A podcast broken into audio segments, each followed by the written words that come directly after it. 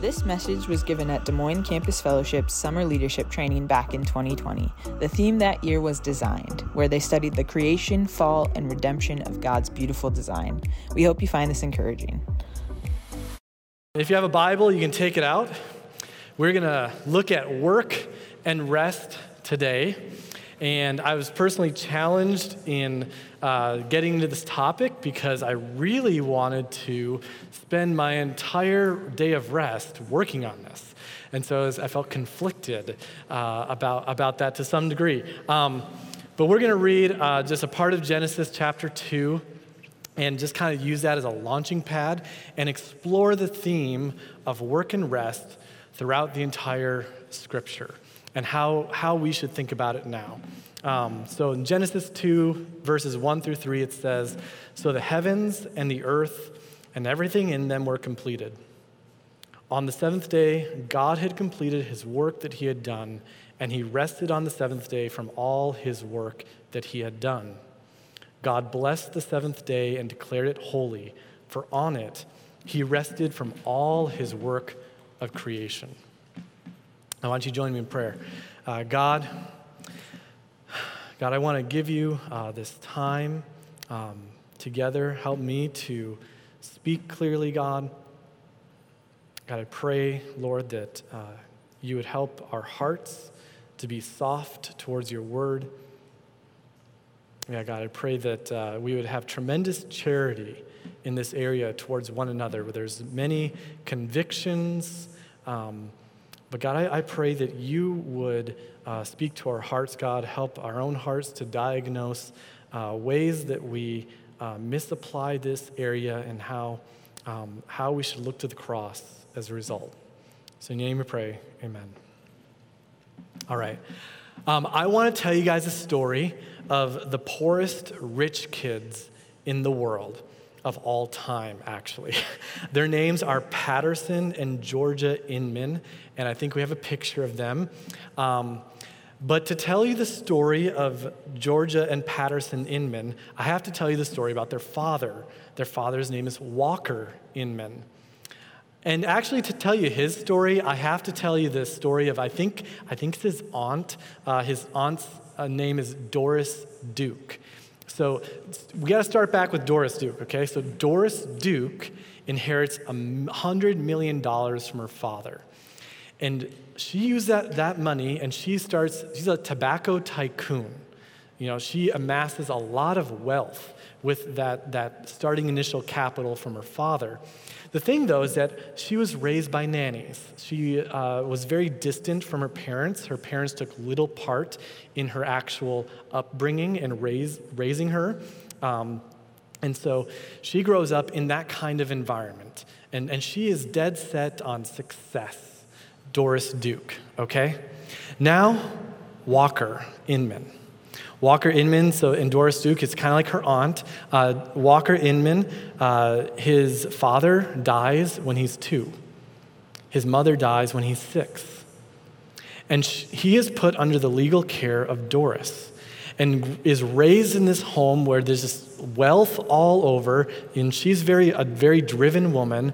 And when Walker turns 21, he inherits what would be known today as the equivalent of $500 million. But Walker's different, okay? Walker, he has no need to work. He feels no need to work. He's had no guidance in life, and he has no self-motivation because in the household of Doris, he was a wreck of a child. And that's, you know, to be expected. Like, if you lose your father and your mother at an early age, like, there are issues in that developmental process. But she was not able to handle it. In fact, I think things kind of came to a head one day when he took ketchup and poured it on tampons and threw them into the pool. And needless to say, like, he was a wild child. And so she took Walter Inman and put him into a boarding school. to be raised that way. And if you look at these two lives, there are stark differences. Walter Inman, just a gluttonous fool. Doris Duke, like, set on success, lots of greed. Duke, you probably know by now that this name is familiar. This is where Duke University comes from. This is a very wealthy family. And now, Walter Inman, you know, he gets married for the second time, finally decides he wants to have kids, and in walk Patterson and Georgia Inman. And Walker Inman is a terrible father. These children, they are raised just like he was raised, just like Doris Patterson was raised, with not very much parental input. A lot of people coming in and out of the home as caregivers and nannies. They are underfed, undereducated, and scarcely known to their father except as objects of his wrath. One caregiver came in to spend time with them, and when they were in preschool, and they were kept in the basement of this home. And he said walking in that there was feces all over the walls. And the conditions were such that he wouldn't even allow a dog to be kept in these conditions. And this is a wealthy family. And my question is, Georgia and Patterson Inman, what's going to happen with them? When they turn 21, it's already been settled out in the courts, they're going to inherit $1 billion as a result of all this. They're set to inherit $1 billion. And are they going to repeat these cycles of work and rest and not seeing how these interact, and these cycles of greed and gluttony? You know, we learn our patterns of work and rest from our parents growing up. A lot of us do. We see how they run their weeks. We live with them for 18 years of our life. We live under their rhythms, and where, you know, maybe your parent was more tended towards greed. You might run in the opposite direction of gluttony. You know, that might be your struggle. And what is the hope for us in how we deal with work and rest, and whether or not we're going to succumb to greed or gluttony? I think that our only hope to see how God has designed work and rest and apply it correctly, we must look to God's word. We can't take at face value the world and the way it operates. We must look to God's word to direct our patterns of work and rest and the purpose of work and rest. And my goal tonight is that by the end of this time together, that we would see clearly how work and rest are gifts of a glorious God, how they demonstrate and reveal our own greed and gluttony, and how they point us to anticipate the glory of heaven. Okay? That's my goal for tonight. So the first thing is that work and rest, they demonstrate the generosity of God, his lavish generosity. Work and rest, they are gifts from God to you and to me. In fact, everything that God gives, it is good. You know, we have to embrace this at the face value. Everything that God gives is good. Kevin DeYoung, he wrote a book, it's called Crazy Busy. The subtitle is a mercifully short book about a really big topic. I'm messing up the last, but it's really short. And in it, he says, God gives us Sabbath as a gift. It's an island of get to in a sea of have to. And the Sabbath, you know, so rest, it is given as a gift from God. We have to accept this at face value. But also work is given as a gift. You know, when Adam is created, God gives him work to do. And he says it was very good on that day. Work, it is a gift from God. It has been corrupted by the fall. We know that. It is toilsome. It's harder than it should be. It causes us to sweat. But we have to accept the first premise that work and rest are both gifts from God. Another famous theologian said this: I like naps. Her name is Dina Bennett. You know? So my wife, she's a very smart woman, but we just have to accept this, that work and rest, they are gifts from God. A good nap done for the glory of God, it is a gift to enjoy. okay?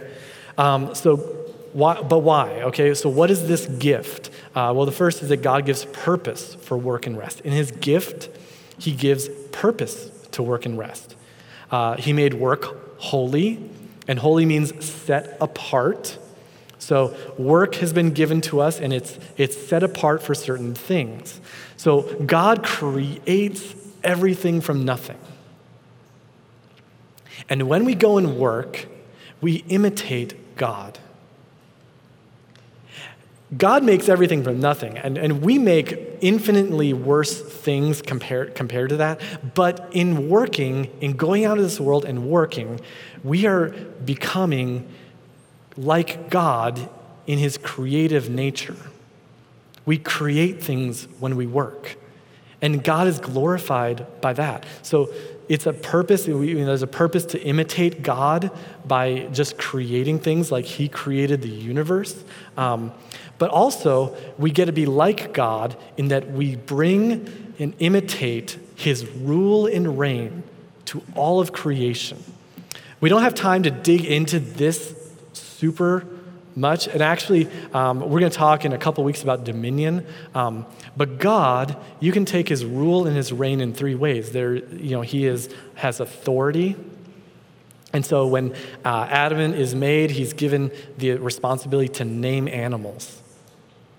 You know, if you have a child and you walk home and you find out the birth certificate the name is Robin, and you're like, wait, I named her Sarah. You call the doctor and you say, doctor, what's going on? The birth certificate, it says Robin, and I named her Sarah. Like, and the doctor's like, oh, well, you know, I just put the name I wanted to on there. You'd be offended. You'd be like, no, that I had the authority to name this child. Like. And by naming animals, Adam is expressing the authority of God in imitating his authority to name things. God also has complete control over the universe. You know, he holds it in the palm of his hand. And when God made Adam, he told him to tend to the garden, to exercise some form of dominion and control, to take the nature around him and to keep it in such a way that would glorify God and be for our good. So when we work out in the world, we're exercising control over it like God has control over the whole universe. And we exercise presence. You know, God, he is everywhere. His rule and reign, it is everywhere. He is everywhere, and he holds it all in the palm of his hand. And what God commanded Adam to do was to go and to fill the earth. He's made in the image of God. And God's design, his plan for work, was that humankind was spread all over, and that the image of God through mankind would be all over all the earth, that we would rule and reign over the earth the way God rules and reigns. Not for our selfish gain or anything like that, but we have to understand that work, it is a gift, and the purpose that God gave it to us is so that we would be like him. We would exercise character attributes that are like what he is like. He also made rest holy. So on that day in verse 3, it says, God blessed the seventh day and declared it holy, for on it he rested from all his work of creation. He rested on that day, and he declared it holy, set apart for a purpose. Okay? And what is that purpose? Well, I think there's three things to that purpose. We celebrate and enjoy this day because of God's creative nature. We're going to go through some of the commandments now. And if you don't feel like you have to turn your Bibles or whatever. They'll be all up on the screen. But when God gave the fourth commandment, here's what he said. Remember the Sabbath day to keep it holy. You are to labor 6 days and do all your work. But the seventh day is a Sabbath to the Lord your God. You must not do any work. You, your son, your daughter, your male or female servant, your livestock, or the resident alien who is within your city gates. For the Lord God made the heavens and the earth, the sea and everything in them in 6 days, and he rested on the seventh day. Therefore, the Lord God blessed the Sabbath day and declared it holy. The reason for the fourth commandment to the nation of Israel was for the Lord God made the heavens and the earth. and everything in them in 6 days. And on the seventh day, he rested. So on the Sabbath, we enjoy and celebrate God's creative work, that God made it all. We get to celebrate that. That is the reason why the Israelites were to obey the fourth commandment. Not only do we celebrate God's creative work, but we celebrate God's sustaining work. Genesis 2:3 says, God blessed the seventh day and declared it holy, for on it he rested from all his work of creation. Vern Poythress wrote a book called Interpreting Eden, and he separates the work of God in Genesis as being his creative works and his sustaining work. On the seventh day, God is actually, he's still working in a sense. You know, if I were to take my phone and drop it, it would hit the ground. I'm not going to do that because I want to take care of my phone. But it would drop and it would hit the ground because, well, why would it hit the ground? The law of gravity, that's great. And that's a very materialistic explanation, but there's a deeper reason. The deeper reason is because God is faithful. Every law of the universe operates the way it does because we have a faithful God who's made the universe this way.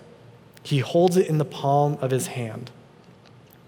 And the reason why we can predict all the things we can predict through science is because ultimately, God demonstrates his faithfulness through his sustaining work. On the seventh day, all the laws of nature are operating the way they should be, operating the way God made them to be, and he's sustaining it. He's resting from his creative works, but he's still involved. And so we get to celebrate the fact that God is faithful on the Sabbath, that he's faithful to all of his promises. We also get to celebrate and enjoy God's saving work. So in Deuteronomy 5, the law is being given again. The Ten Commandments are being given again.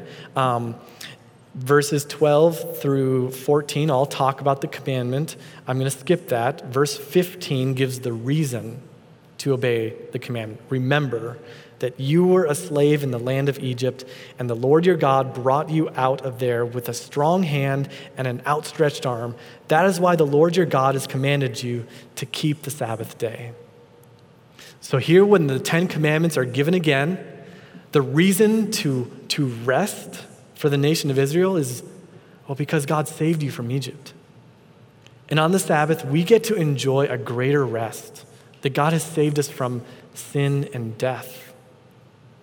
Folks, this is amazing, that God has given us a day set apart to do this, to a special time in our week to do this intentionally.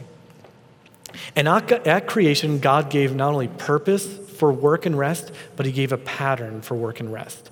If you go and read days 1 through 7, a pattern that emerges is that God, he works in creating something, and then there's evening and there's morning, day, fill in the blank. Then he works, evening and morning, day, fill in the blank. And what you see is there's a pattern that God's doing. He works during the day, and then there's a period of time he doesn't work. We would call that probably evening. We all sleep. But does God need to do that? Does God need to work and then stop working to re-energize himself? No. He does not need to do that. And so in this process, as you read through days 1 through 7, you see, well, God's setting up a pattern here. We are made to imitate God. So you know what? Like running the midnight oil, getting 4 hours of sleep every night, it's not a very godly thing to do if you're doing it for selfish purposes or, no end in sight to that. Like it's good to get a good night's rest. God has set up a pattern in creation, work and rest every day. But he's also set up a pattern of work and rest for a week, that there'd be 6 days working and then 1 day rest, days 1 through 7. And so God, he sets up a pattern there. And again, does he need to do that? No, he could have just made the whole universe in a split second. Everything, Adam and everything. So you have to think back and think, well, why would God do this? Why would God set up these patterns of work and rest? To me, the only logical conclusion is because we were made to imitate God, and he's doing this so that we would have a pattern to imitate for our good and for his glory. So here's the question, the question probably on a lot of our minds, okay? Is the Sabbath still to be observed? Is there still a Sabbath, okay? This is a hot topic in Christianity. People are all over the board. Some go as far as to say, as Jesus, he fulfilled the Sabbath. There is no more Sabbath. You can do whatever you want to do on the Sabbath. And then some people are way on another side. They say, actually, there still is a Sabbath that we are morally bound to obey, and there are ceremonial laws in the Old Testament we should obey. And guess what? The Sabbath should be on Saturday. There's a wide range of opinions out there. And I don't want to get into the weeds on any of that. But there's a principle here. And the principle is that a 6-in-1 pattern of work and rest is something we should follow. That at creation, God doing this pattern, 6-in-1, we should attempt to follow this pattern. And some people, the reason that you should follow that pattern is because it's really wise. It's a really wise thing to do. And some people say you should follow this pattern because, well, you're morally bound. But whatever the reason is, I think in the Christian life, I know people in both camps, and the way they live out the Sabbath is the same. What you do on the Sabbath and what you do for work, it looks the same. And whether you fall in the camp if it's really wise, so if you're in that camp, your temptation is towards being kind of really lax and doing, really whatever you want to do. And that kind of way of thinking, it can tend towards gluttony. I'm just speaking kind of openly, honestly here.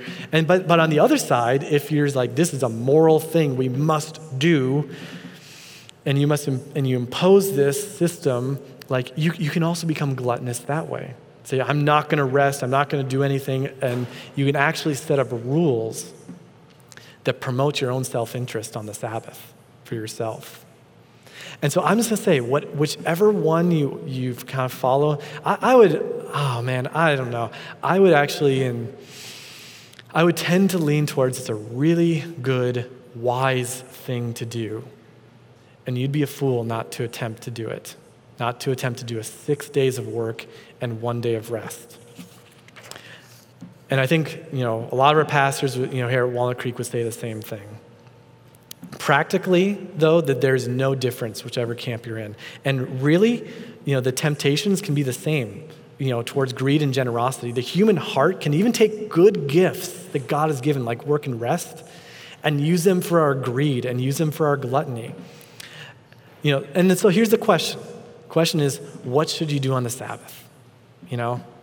What should you do on the Sabbath? Well, I think John Frame, he puts four categories of different things that you should really consider doing on the Sabbath. One is worship. The command in Exodus 20, verse 8 says, remember the Sabbath day to keep it holy. Remember. Deuteronomy 5, be careful to remember the Sabbath day. And remembering doesn't just mean I woke up in the morning and I remembered, Sabbath. That's not what's meant here. To remember the Sabbath is to memorialize it. You go and spend time with believers at church. You worship God together. You praise God together. You hear the scriptures together. You spend extra time in the Word yourself or in prayer yourself. It is a day to memorialize and spend extra work and energy on soul work. Another category of things you should do on the Sabbath is recreation, The Sabbath, it was made to be a delightful experience, okay? In Isaiah 58, it says, if you keep from desecrating the Sabbath, from doing whatever you want on my holy day, if you call the Sabbath a delight and the holy day of the Lord honorable, if you honor it, not going your own ways, seeking your own pleasure or talking business, then you will delight in the Lord. and I will make you ride over the heights of the land and let you enjoy the heritage of your father Jacob. For the mouth of the Lord has spoken." He says, the Sabbath, it is meant to be a delight. Jesus said man was made for the Sabbath. Sabbath was made, not the Sabbath was made. No, he said the Sabbath was made for man, not man for the Sabbath. And the principle here is that God gave us this day as a gift. The Sabbath was made for man. This was made for your enjoyment. And so to get together, you know, when God's people come together to remember in the Old Testament, a lot of times they're celebrating, okay? And when they celebrate, they feast. And when they feast, there's dancing. You know, this is a thing in the Old Testament. When you see celebrations, there's active jubilation. People are dancing, and there's lots of food, and someone had to cook the food. And when you're dancing, maybe you're lifting, you know, a heavy load because your arm weighs a lot or whatever. And so it's perfectly fine to go play soccer on a day of rest. But maybe if your 9 to 5 is heavy labor, maybe you just go watch soccer on your day of rest. You know, but in either way, it is meant for your enjoyment. And so feasting and recreation, that's a good thing to do, to enjoy the day. Another category is works of necessity. So in the Sabbath being made for man, not man for the Sabbath, you know, we have a general level of quality of life. And for the lights to be on, we need electricity. And for electricity, we need factories. And if we closed every factory on every Sabbath to restart it up again the next day would be so expensive, it would be we wouldn't even be able to do it. And there's some professions like law enforcement or firefighters that, we want them to be working on a Sunday. We need those things. And so there are works that are okay to do on Sabbath out of necessity. If you need to support your family, totally fine to work on Sabbath. And I know you're all students, and you're all trying to make ends meet. You know, your primary job is probably being a student, and in trying to make ends meet and trying to glorify God, maybe that means you need to do some work on the Sabbath. And I would not become overly dogmatic about I need to rest and stay in one spot and veg out all day. No. If there are things you must do. Jesus' disciples, they picked heads of grain on the Sabbath because they needed to eat, you know. So works of necessity are another thing. The last category, what are things you should do on the Sabbath? Works of mercy. Works of mercy. See, the Sabbath, it is made to celebrate this rest. But it's not just for you to celebrate the rest, and it wasn't just for the Israelites to celebrate the rest. God commanded them in those two, Deuteronomy 5, Exodus 20, to give rest to all their servants, to give rest to all the animals, to give rest to all the slaves that were under them. So the Sabbath should be a day that you give rest to people. We should do works of mercy that ultimately aim to give rest to other people on the Sabbath. That is an entirely appropriate thing to do. And I'm not saying these 4 things are 4 things you should do every day of rest, but these are just 4 things that these are 4 guiding principles for what should I do on my Sabbath. Well, I should take a break from my normal 9 to 5 or whatever, but I should seek to glorify God on the Sabbath. Take extra time with him. Enjoy the day. If I need to do works that are necessary, do them. Prepare food, whatever. But also seek to give other people rest. In the human mind, it is crafty, and it doesn't really matter what you believe about why we should keep the Sabbath, because we can take God's gift of work and God's gift of rest, and use them to justify sin. So if we're to demonstrate God's generosity, what does work and rest say about us? Well, the second thing is that work and rest, they reveal the greed and gluttony of man. They expose, they bring to light your greed, and your gluttony, and other sin as well. I want to give you an illustration here, okay? Imagine you're going to a graduation party, okay?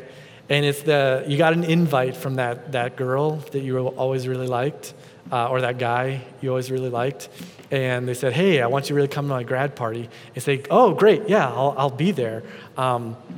You know, got to rewind the clock maybe a few years. I got to rewind the clock maybe 20 years on this. But yeah, okay, so you get this invite. You're showing up to the party, and they're going all out. Like they got like waiters bringing out food on plates and trays, and you see someone come out, and they're bringing out Chick-fil-A nuggets, you know? And you're going like, yeah, Chick-fil-A nuggets. I'm going to get me one of those, you know, and, you know, they go and serve everyone around the room, and you're like, oh, this is so good, you know, Chick-fil-A night, but then they're all gone, and you're still just kind of talking, you know, but you kind of keep an eye, you're like, you know, I'm a little hungry still, like, I wonder if there's more food coming out, you know, you're trying to kind of catch the eye of the person that you're really interested in or whatever, and they invite you, but then 15 minutes go by, and someone brings out Jethro's wings, you know? And you're like, whoa, this keeps on getting better. Jethro's wings. And you take some more, you know, and then you start thinking, well, yeah, I'm still kind of really hungry. That wasn't a lot of food. I wonder how much of this they can really do. Like, they're feeding tons of people. I really still want to go talk with them. And then, you know, another 15 minutes goes by, and the waiters come out now with Cheesecake Factory cheesecakes, you know, and you're like, oh my goodness, like, but I don't know how much more this can really go. So they come to you, and you take like 5, you know, and you like go and hide them in the corner, you know. And the meantime, you're staying over there, and you're kind of guarding your cheesecake. You're like kind of wondering, is there going to be more coming out? I'm super hungry. But meanwhile, there's another person who's doing the same exact thing, only instead of kind of keeping it all, like every plate that comes out, they're just like, oh, you know, gulping it down. And instead of coming to see the person who invited you, you're spending all this time and all this energy hoarding and filling yourself up, and you're missing out on the person who invited you to the party. Friends, this is what the world is like. We have a loving Father. He loves you. He's given this world as a gift. He's given work and rest as a gift to enjoy him through. But when we don't trust our Father, we are tempted. We are tempted towards greed, and we are tempted towards gluttony, to fill ourselves, to find our satisfaction in this world. And work and rest, they test our faith. Kevin DeYoung, he says in the same book, God also offers Sabbath as a test. It's an opportunity to trust God's work more than our own. To rest is to trust God's work. And the Christian life, it holds two things together, two extremes. You know, some people fall in one side and say, you know what? Work is good. Leisure is bad. The Christian life is to suffer. If you're not suffering, you're not a Christian. And then there's the other ditch, you know, that we fall into, where leisure, it is good. You should do things you enjoy all the time. Work is bad. To experience frustration in your work, that's bad. The Christian life, we are meant to be free and full of joy. And Christianity, it says we must hold these two things in tension, that work is good. It has been corrupted by the fall. There is toil in it, and rest is good as well. And so we should work hard. Paul, he wrote to the Thessalonian church, and I'm not going to read all these verses, but in 1 Thessalonians 2:9, he talks about his example as a hard worker. And then he exhorts them in chapter 4. He says, but we encourage you, brothers and sisters, do this even more. Seek to lead a quiet life, to mind your own business, and to work with your own hands as we commanded you, so that you may behave properly in the presence of outsiders and not be dependent on anyone. The sad thing is they didn't quite get this entirely, and in 2 Thessalonians, he warns them again with stronger language. Now we command you, brothers and sisters, in the name of our Lord Jesus Christ, to keep away from every brother or sister who is idle and who does not live according to the tradition received from us. For you yourselves know how you should imitate us. We were not idle among you. We did not eat anyone's food free of charge. Instead, we labored and toiled, working night and day, so that we would not be a burden to any of you. It is not that we don't have the right to support, but we did it to make ourselves an example to you, so that you would imitate us. In fact, when we were with you, this is what we commanded you. If anyone isn't willing to work, he shouldn't eat. For we hear that there are some among you who are idle. They are not busy, but busy bodies. Now we command and exhort such people by the Lord Jesus Christ to work quietly and provide for themselves. But as for you, brothers and sisters, do not grow weary in doing good. The Bible lifts up hard work. It is commendable. We should work, and we should work hard. It is a good thing. And the Bible also lifts up rest. In Psalm 127, it says, unless the Lord builds the house, its builders labor over it in vain. Unless the Lord watches over a city, the watchman stays alert in vain. In vain you get up early and stay up late, working hard to have enough food. Yes, he gives sleep to the ones he loves. And work and rest, they are good gifts from a good father. And both work and rest, because they're good, they can be tests of our faith. Why you choose to work, why you choose to rest. These are things beneath the surface. And work and rest, they can reveal your greed. You know, we can be tempted to work when we should rest. So one way we can be tempted into greed is we end up working when we should be resting. We replace soul work with homework. We weren't faithful throughout the week, and now we've come to a day we need to spend time with God, that our soul feels it, we need it, but we weren't faithful with our homework during the week, and now it's like, man, it's Sunday, I got to do all my homework and spend 8 hours doing homework. We don't rest to work. That's another way that greed can come through. Is that we say, you know what, I need to work really hard, and I'm not going to allow myself any breaks. No breaks during work. I need to make every dime that I can. If I take a break, it's costing me money, or costing me, you know, I might not get the 96. I might get a 92 on my test if I take a little break right now. We don't rest to work when we never allow ourselves a vacation. Like the nation of Israel had time periods, you know, when it would go and it would celebrate holidays together to God. And it is entirely appropriate to take a period of time of extended rest, spend extra time with God, and just get away and reconnect with the Lord, reprioritize life. It's entirely okay to do that. Another way greed comes through is when we needlessly burn midnight oil. When you needlessly burn midnight oil. Again, when you're shooting for the 96, when a 92 will do, like when the difference is not worth what the squeeze that you're trying to get out of what you're doing, like it could just be greed that's motivating us. We're not satisfied with maybe what we have, and we think, you know, I just need a little bit more, and then I'll be okay. When we think work means no rest ever, we become workaholics. And we become enslaved to our work. And so work and rest, trying to balance these things, trying to think through them, we can be tempted and to think and do things that allows our greed license to come through.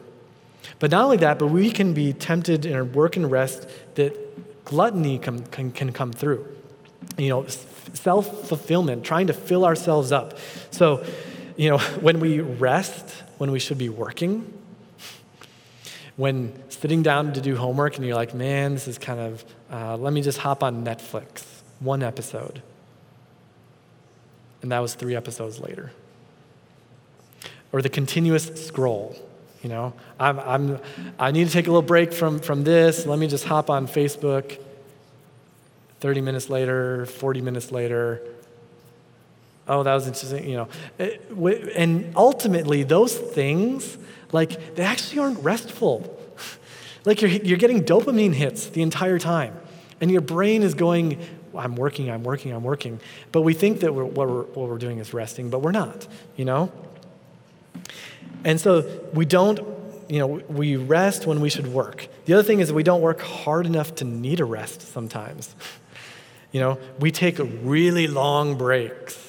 You know, we tell our maybe boss, like, hey, I'll be back in 5, and it's like been 25 or whatever.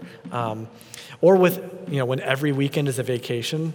You know, in America, we have the 5-day work week, and then we have the weekend. And we can be tempted to think that, you know what, every weekend I should have 2 days to myself. You know, every week there's okay, I do school here, whatever, I do work here, and then I get 2 days to do whatever I want to do, you know? And God's pattern is a 6-in-1 pattern. And as you kind of progress through life, you find that there's actually more work to do. There's taking care of a home. There's work to do in a church setting.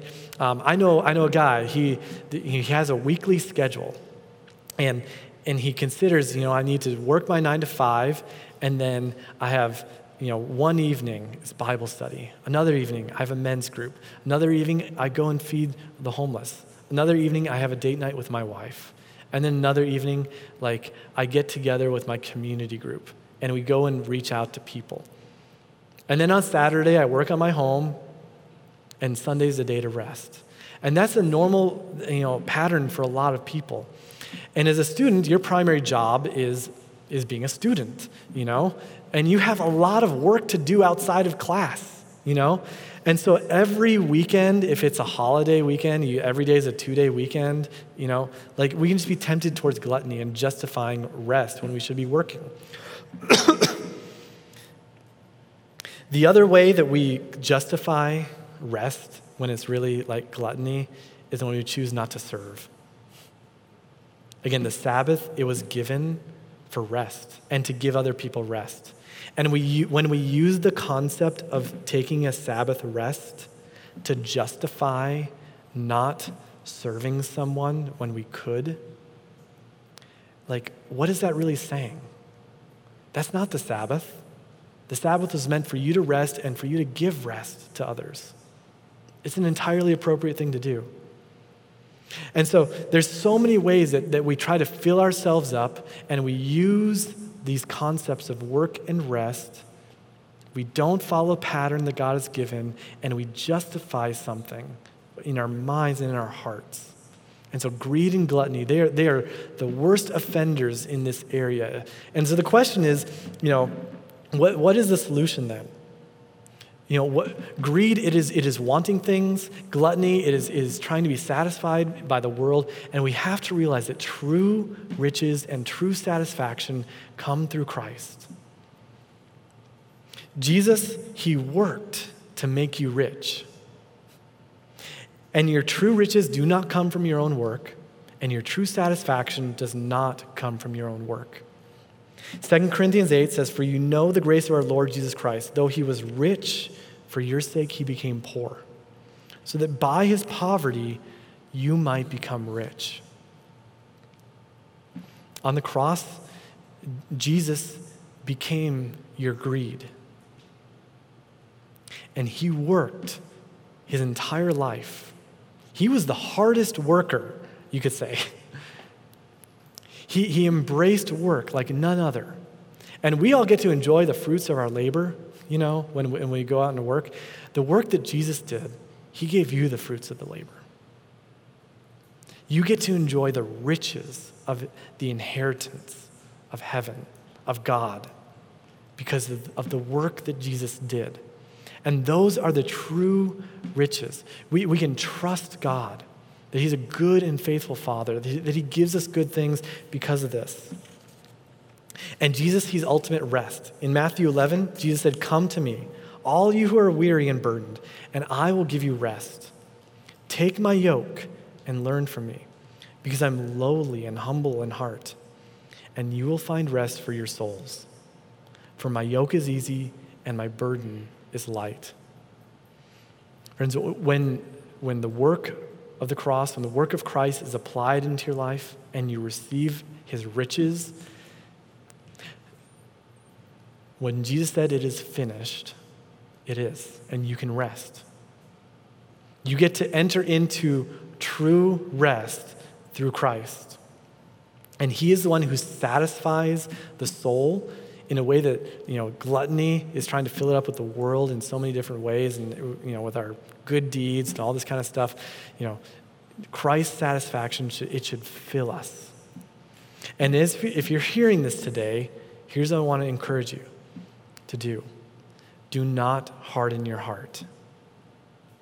If you're hearing this and you're thinking, man, I need to apply this in my life, well, the first thing is don't harden your heart. In Hebrews 4, it says, "But for somewhere he has spoken about the seventh day in this way. And on the seventh day, God rested from all his works." Again, in that passage, he says, "They will never enter my rest. Therefore, since it remains for some to enter it, and those who formerly received the good news did not enter because of disobedience." Again, he specifies a certain day, today. And he specifies this, speaking through David, is after such a long time. Today, if you hear his voice, do not harden your hearts.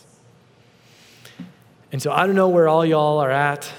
Maybe you came with a friend or whatever, but if you were to die today and you've realized, man, I've been working my entire life to be right with God, working my entire life to achieve satisfaction, and that the only way you actually get satisfied, the only way you actually get true riches is because Jesus did for on the cross for you, don't harden your heart today towards that. I encourage you, embrace Christ today.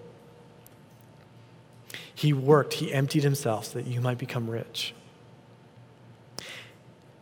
And so if this is the case, if we are all richer than billionaires in this room, well, why work, If we're satisfied in Christ, well, then why rest, Well, I think all those reasons still apply. They're still good. They're still good principles. But what work and rest do is they help us to anticipate the glory of heaven. When we work and when we rest, we get to anticipate. We get a taste of what's to come, the glory of heaven. Work and rest, they point us toward our ultimate rest in heaven. In Genesis 1:28, God, told Adam to be fruitful, multiply, fill the earth. And that implies that there was to be an end goal in mind, that the task had a limit, and once that limit was accomplished, the rest that Adam enjoyed with God on the seventh day, it'd be great, we're done, So the Sabbath on the seventh day in Genesis, it was to anticipate this day when work would be completed, when God's image, his rule and his reign would be fully realized in this earth. And there's coming a day when there'll be a new heavens and a new earth, and God's rule and reign will be fully realized. And when we work, we anticipate that day coming. When we apply ourselves into our work, the way to imitate God, every day we get to anticipate one day work will be finished. It was finished in Christ, and one day God's coming back, and he's going to have rule and reign over the entire heavens and earth. And rest is also a foretaste of heaven. In that passage in Hebrews, it says, "For if Joshua had given them rest," this is talking about the Joshua leading them out, into the promised land, which was symbolized of rest. "If Joshua had given them rest, God would not have spoken later about another day. Therefore, a Sabbath rest remains for God's people. For the person who has entered his rest, has rested from his own works, just as God did from his. Let us then make every effort to enter that rest so that no one will fall into the same pattern of disobedience." When we rest on our day of rest, we are anticipating that day when we will sit at the marriage supper of the Lamb, forever rejoicing in the work that he did for us to give us rest. And so on the Sabbath, we get to feast, we get to enjoy it, we get to bring rest to others. And it's a foretaste of the rest that's to come. Here are a few things I want to encourage you to do, okay? If you're thinking about this, thinking, man, and I'll be really honest with you, when I was a college student, I think I tried as best I could. And as I've gone through life, you know, what I've developed is I've found what's restful for me. I've found rhythms. And this is just an experience you're going to grow into through life. And as life changes, what you do and how this rhythm looks, it can change. But here are a few things that I hope that you can apply throughout every season of life. First is plan your week. I encourage you, plan your week. If you don't plan your week, you will not set up the guardrails necessary to keep work inside of work and to keep rest inside of rest. Gordon MacDonald, he wrote a book called Ordering Your Private World. Okay? And in this book, he says that if you have unmanaged time will do one of four things, and it probably depends on your personality, okay? So one thing it could do if you have unmanaged time is it will flow towards your weakness. You'll start spinning your wheels on things you're not good at, you know? Another thing is that unmanaged time, it can come under the influence of other people. People who might be strong-willed. And because you don't have a plan or whatever, you just say, whatever. Unmanaged time, it can surrender to the demands of all emergencies. You know, I need to do this. You're always kind of chasing your tail. And if you don't manage your time, the fourth thing is that it can get invested in things that gain public affirmation. What are you going to do tomorrow? I haven't really decided yet. In the unmanaged time world, your flesh will want to do things that gain attention. And so you're just going to do the things that get attention. And so it's important to plan your week. And as a single person, this is maybe difficult, but it's so much easier than when you get married. When you get married, now you have two schedules, and you're trying to line things up with two people. And if you have kids, then you have their schedules, their ball games or whatever else. So I encourage you, develop this habit as a single young person to plan your week well. Second thing I'd encourage you to do is work hard. Work hard. Get off the social media, the infinite scroll, as I would like to call it, because it's not actually restful, it's detracting from work. It is work. You're getting dopamine hits every single time, Your brain it is not resting when you're doing that. So social media has great purposes, but I would just make sure getting on social media it's probably work for a lot of people. Netflix binging, guys, let's get this under control. There's so many better things out there in the world. So many better things to do with your time than watch a computer screen by yourself for 2.5 hours. Plan to study 1 hour for every hour that you're in class. If you're a student, this is your job. You're a student, okay? And part of working hard as a student is not just going to class, but making sure that you have time to do all the homework, to do all the studying. And if you have never budgeted time for studying for your classes and always been whatever, I'll just do whenever, start with an hour for every hour you're in class. And you'll find as you go whether you need more time or less time, okay? But I would say start with an hour. And then I'd encourage you, have a personal job.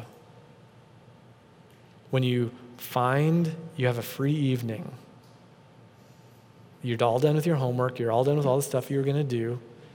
Have a personal job. What is that to you?